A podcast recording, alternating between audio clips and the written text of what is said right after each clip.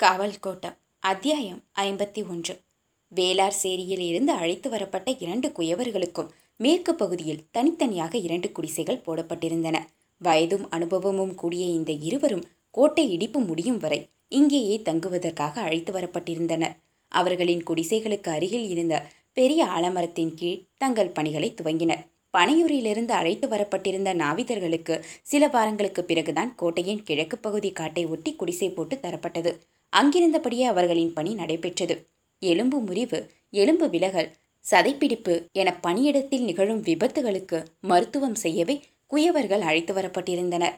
ஆலமரத்தின் கீழ் முறிந்த எலும்புக்காக கட்டுப்போடப்பட்டவர்கள் வரிசையாக கிடந்தனர். தீரா புண்கள் கட்டிகள் மீது அசட்டையாக தனது கத்தியை பாவித்துக் கொண்டே இருந்தான் நாவிதன். கலெக்டரால் நகரின் மையப்பகுதியில் உருவாக்கப்பட்டிருந்த சிறிய மருத்துவமனையை நம்பிச் செல்ல அநேகமாக யாருமில்லை. எல்லோரும் நாட்டு வைத்தியத்தையே நாடினர். கை கால்களில் அடிபட்டு விரல் நசுங்கி ரத்தம் கட்டி தீரா வலியுடனான பெருங்கூட்டம் எப்போதும் குடிசைக்கு முன் நின்று கொண்டே இருந்தது. ஆட்டு மூத்திரத்தை மருத்துவத்திற்கு இவர்கள் அதிகம் பயன்படுத்துவதால் கட்டுப்போடப்பட்டவர்கள் ஆட்டுப்புழுக்கைகளுக்கு நடுவில் புரண்டு கிடந்தார்கள். நாளாக ஆக ஆலமரத்தின் கீழ் முனகல் ஓசை பெருகியதால் பறவைகள் தங்களின் இருப்பிடங்களை மாற்றத் துவங்கின. பாறைகள் அதிர்வதும் சப்தங்கள் எழுவதுமாக மதுரை அதிர்ந்து கொண்டே இருந்தது. அகழி மேவியபடியே இருந்தது. மீனாட்சியின் கோபுரங்களில் தூசி படிந்த வண்ணம் இருந்தது. குயவன் மூங்கில் தப்பைகளை பிளந்தபடியே இருந்தான். ஒவ்வொரு அதிகாலையிலும் சூரியனின் ஒளி கோட்டை அகற்றப்பட்ட புதிய நிலத்தை ஆர்வத்தோடு பார்த்தது. சுண்ணாம்பு கரைகள் அதிர்ந்தபடியே சரிந்தன. முன்னூறு ஆண்டு இரத்த பிசுக்கேறிய கோட்டையை பகலெல்லாம் கட்டி இழுத்து சிதைத்த ஆண்கள் இரவானதும் சாராய பானைகளில் தங்களின் உடலை அமிழ்த்தி வயல்வெளிகளில் காயப்போட்டார்கள் மறையும் கோட்டையை தாசிகளின் கொங்கைகளுக்கு நடுவில் மகிழ்ச்சி பொங்க தேடி கிடந்தார்கள் பெருந்தனக்காரர்கள். காரைகளையும் சித்துக்கல்லையும் சுமந்து அகழியை நிரப்பிய பெண்கள் உடலெல்லாம் சுண்ணாம்பு தூசியால் மங்கிய நிறத்தோடு குடிசைகளுக்கு இரவில் திரும்பிக் கொண்டிருந்தனர். நாய்கள் எல்லோரையும் பார்த்து குறைத்தபடியே இருந்தன. ஆசையின் வாய்ப்பிழந்து அகால குழிக்குள் கிடந்தது நகரம். நாள் ஆக ஆக வெறியேறியதைப் போல மனிதர்கள் மாறினர். நிமிர்ந்து நிற்கும் கோட்டைக்குள் தங்களுக்கான இடம் மறைந்து கிடப்பதாக பலரும் நினைத்தனர். பகலும் இரவும் சுண்ணாம்புக்காரை சதா உதிர்ந்தபடி இருந்தது. காற்று அதன் துகள்களை நகரெங்கும் தூவிவிட்டது. வீடுகளின் மேற்கூரைகள் எங்கும் சுண்ணாம்பு தூசு படிய ஆரம்பித்தது. காற்று தூசியை பொழுதெல்லாம் அள்ளி தெளித்தது. சாவடிகளிலும் திண்ணைகளிலும் படுத்துறங்கும் மனிதர்கள் காலையில் எழுந்து போர்வையை உதறிய பொழுது தெருவையே அடைத்து தூசி கிளம்பியது. கழுதைகள் மூக்கை விடைத்து காற்றை மறுதளித்தன. மாடுகளும் ஆடுகளும் தினந்தோறும் தும்மிக் கொண்டிருந்தன. தூசி மேகத்தைப் போல் நகரை கொஞ்சம் கொஞ்சமாக சுருட்டியது. பெண்களின் தலைமுடி முழுவதும் காரை பூத்து கிடந்தது. செங்காவின் நிற தூசி அலையலையாய் வந்து கொண்டிருந்தது. எதுவும் தன் இயல்பில் இல்லை. எல்லாம் பாழ்பட்டு நின்றது. தண்ணீர் கிணற்றில் தூசிகள் படிந்த கூடு வட்ட வட்டமாக இறங்கியபடி இருந்தது. தண்ணீர் பாதி கிணற்றில் இருக்கும் பொழுது துவங்கிய கோட்டை இடிப்பு வாலி தரைத்தட்டும் காலம் வரை முடிவதாக இல்லை. தூர் வரை ஒவ்வொரு நாளும் படிந்த வட்டத்தை வளையல்கள் போல் உடலெங்கும் கொண்டிருந்தன கிணறுகள். மாதங்கள் பல உருண்டோடின.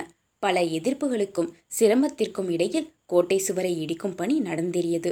தெற்கு பக்கம் தவிர பிற மூன்று பக்க கோட்டை சுவரும் அநேகமாக அகற்றப்பட்டுவிட்டது நகர விஸ்தீரணத்திற்கும் தெற்கு பக்கம் போதிய முக்கியத்துவம் அற்று இருந்ததால் பெரும்பாலான மக்கள் அதை கண்டுகொள்ளவில்லை. கலெக்டர் நிர்வாகமும் பிற மூன்று பகுதியை முழுமையாக அகற்றிய பின் தெற்கு பகுதி கோட்டையை அகற்றும் பணியில் கவனம் செலுத்த முடிவெடுத்துவிட்டது வடகிழக்கு முனையின் மேல் பகுதியில் மலை தேன்றாட்டுக்கள் நிறைய இருந்ததால் யாரும் கோட்டை சுவர் அருகே நெருங்க முடியவில்லை. ஐம்பது முழ நீளத்திற்கு கோட்டையை மலை தேனீக்கள் மாத கணக்கில் காத்து வந்தன. அந்த இடத்தை விட்டுவிட்டு இரண்டு பக்கமும் அகற்றும் பணி துரிதமாக நடந்து முடிந்தது. நேற்று நாட்களுக்கு பின் மேற்கு மலையிலிருந்து மலைக்குறவர்கள் அழைத்து வரப்பட்டனர். வைகைக்கரை சோலைகளில் பூத்திருந்த மகரந்தத்திற்காக கடைசி வரை தொற்றிக் கொண்டிருந்த மலைத்தேனீக்கள் ஒரு நண்புகளில் ஒரு நண்பகலில் கரும்புகை மூட்டத்திற்கு இடையில் பெரும் இறைச்சலோடு வைகையின் குறுக்கே பறந்து அழகர் மலை நோக்கி வெளியேறின. ராஜவீதியின் பிரதான கோட்டை வாயில் நிலவரைகள் ரகசிய வழிகள் வெடிமருந்து கிடங்குகள் மேல்மாடம் பீரங்கி மேடை குதிரை லாயம் என எல்லாம் கொஞ்சம் கொஞ்சமாக அகற்றப்பட்டுவிட்டன மிக உறுதியோடு கலெக்டர் நிர்வாகத்தினர் இதனை செய்து முடித்தனர். மழைக்காலம் துவங்கியது. மேற்கு மலையிலிருந்து வந்த ஈரக்காற்று நகரத்து வீதிகளை தனது நாவுகளால் துழாவியது. சாரல் மழை மண்ணில் விழுந்து உருண்டது. கோபுரத்தில் படிந்த தூசிகள் மெல்ல கரையத் துவங்கின. புது மண்டபத்தில் உட்கார்ந்து பெருசுகள் மாதக்கணக்கில் பேசிக்கொண்டே இருந்தார்கள். எல்லாம் போய்விட்டதென புலம்பினார்கள். கோபமும் அவமானமும் இயலாமையுமாக வார்த்தைகள் கேட்டுக்கொண்டே இருந்தன. வைகையின் புதுவெல்லம் மதுரை நகரத்து வீதிகளுக்குள் நுழையப் போகிறது என அஞ்சினர். வேலியை இழந்த நாற்றங்கால் என நகரத்தை கண்டனர். தங்களது புராதன பெருமை அடியோடு துடைத்தெறியப்பட்டு விட்டதென பொறுமினர் பெருமாள் மேஸ்திரியின் வண்டி மண்டபம் சாவடி இருக்கும் தெருக்கள் பக்கம் வருவதே இல்லை. எந்த வீதியிலிருந்து பார்த்தாலும் பார்வை முட்டி நிற்கும் அந்த நெடிய கோட்டை சுவர் அகற்றப்பட்டு விட்டது. காக்கைகள் கோட்டை சுவர் இருந்த எல்லா இடத்தையும் பறந்து கடக்கின்றன. ஊனத்தின் ஊமை பலி தாழ முடியாமல் குன்றியது நகரம். இடிப்பு பணிகளுக்காக கிராமத்திலிருந்து வந்தவர்கள் எல்லாம் தங்கள் வேலைகளை முடித்து கூலியை பெற்றுக்கொண்டு கிராமங்களுக்கு சென்றுவிட்டனர். அநேகமாக யாரும் மிச்சமிருக்கவில்லை. சுப்பிரமணியர் அழைத்து வந்த ஆட்கள்தான் கடைசியாக புறப்பட்டு போனார்கள். நோயாளிகள் முழுமையாக குணமடையும் வரை குயவர்கள் மட்டும் இருக்க வேண்டியிருந்தது. நெடு நாட்கள் வரை அந்த ஆலமரத்திற்கு பறவைகள் திரும்பவில்லை. பிளாக்பர்ன் மிகச் சிறிய தொகையை மட்டுமே செலவழித்து மிகப்பெரிய பணியை செய்து முடித்தார். கலெக்டர் மாளிகையின் மேலே இருந்த கிழக்கிந்திய கம்பெனியின் கொடி கோட்டை அகற்றப்பட்டதைக் கண்டு சிலிர்ப்போடு பறந்தது. ஒரு மதுக்கோப்பையின் வழியே புதிய நகரத்தின் வீதிகளை பார்த்து கொண்டிருந்தார் பிளாக்பர்ன். ஒரு கல் கூட அவரால் எடுத்து போடப்படவில்லை. ஆனால் ஒரு சிறு கல் கூட இல்லாமல் செய்ய முடிந்தது அவரால் தான் ஒரு மாலை பொழுதில் முழுக்கோட்டை மதிலும் அகற்றப்பட்டதை பார்வையிட்டுவிட்டு கலெக்டர் அலுவலகத்திற்கு திரும்பிக் கொண்டிருக்கையில் மேற்கே வெகு தூரத்தில் ஏதோ ஒரு கிராமத்திற்கு தனது பருத்த தோள்பட்டையின் மேல் வரையப்பட்ட மதுரை கோட்டையை இரத்த சாட்சியாய் எடுத்து சென்றிருந்தான் ஒருவன்.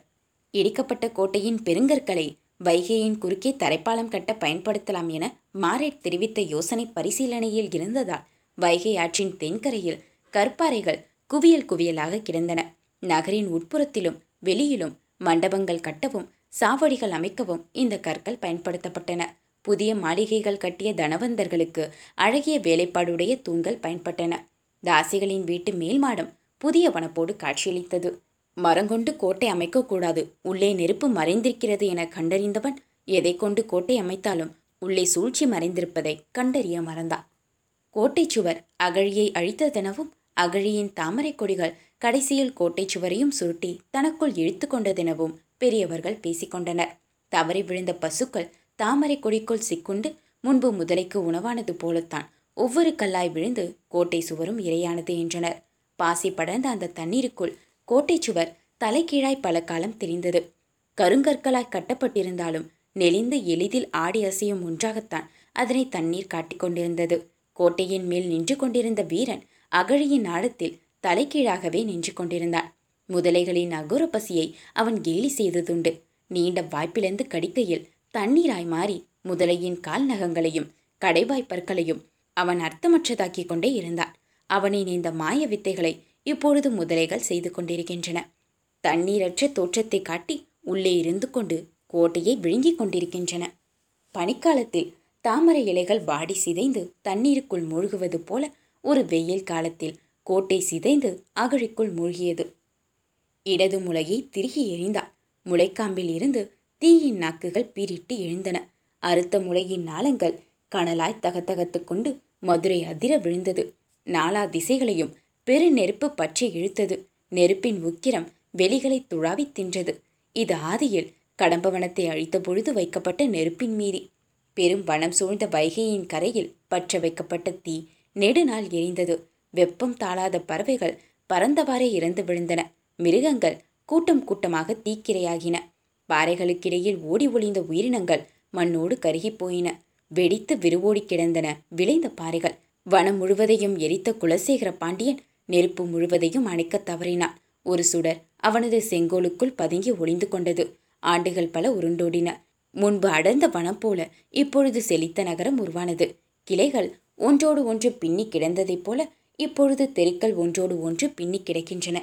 அந்த ஒற்றை சுடர் மீண்டும் பற்றி எரிய துவங்கியது.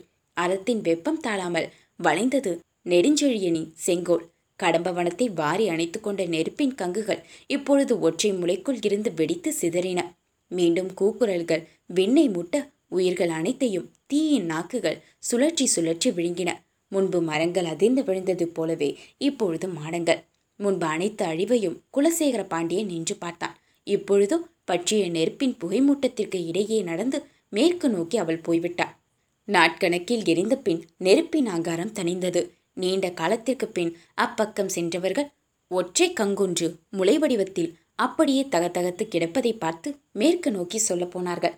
அந்த ஒற்றை முளை இந்த மண்ணுக்குள்ளேயே கிடந்தது. ஞாபகங்களின் சுழற்சியால் மீண்டும் அது மேலே வரத் துவங்கியது.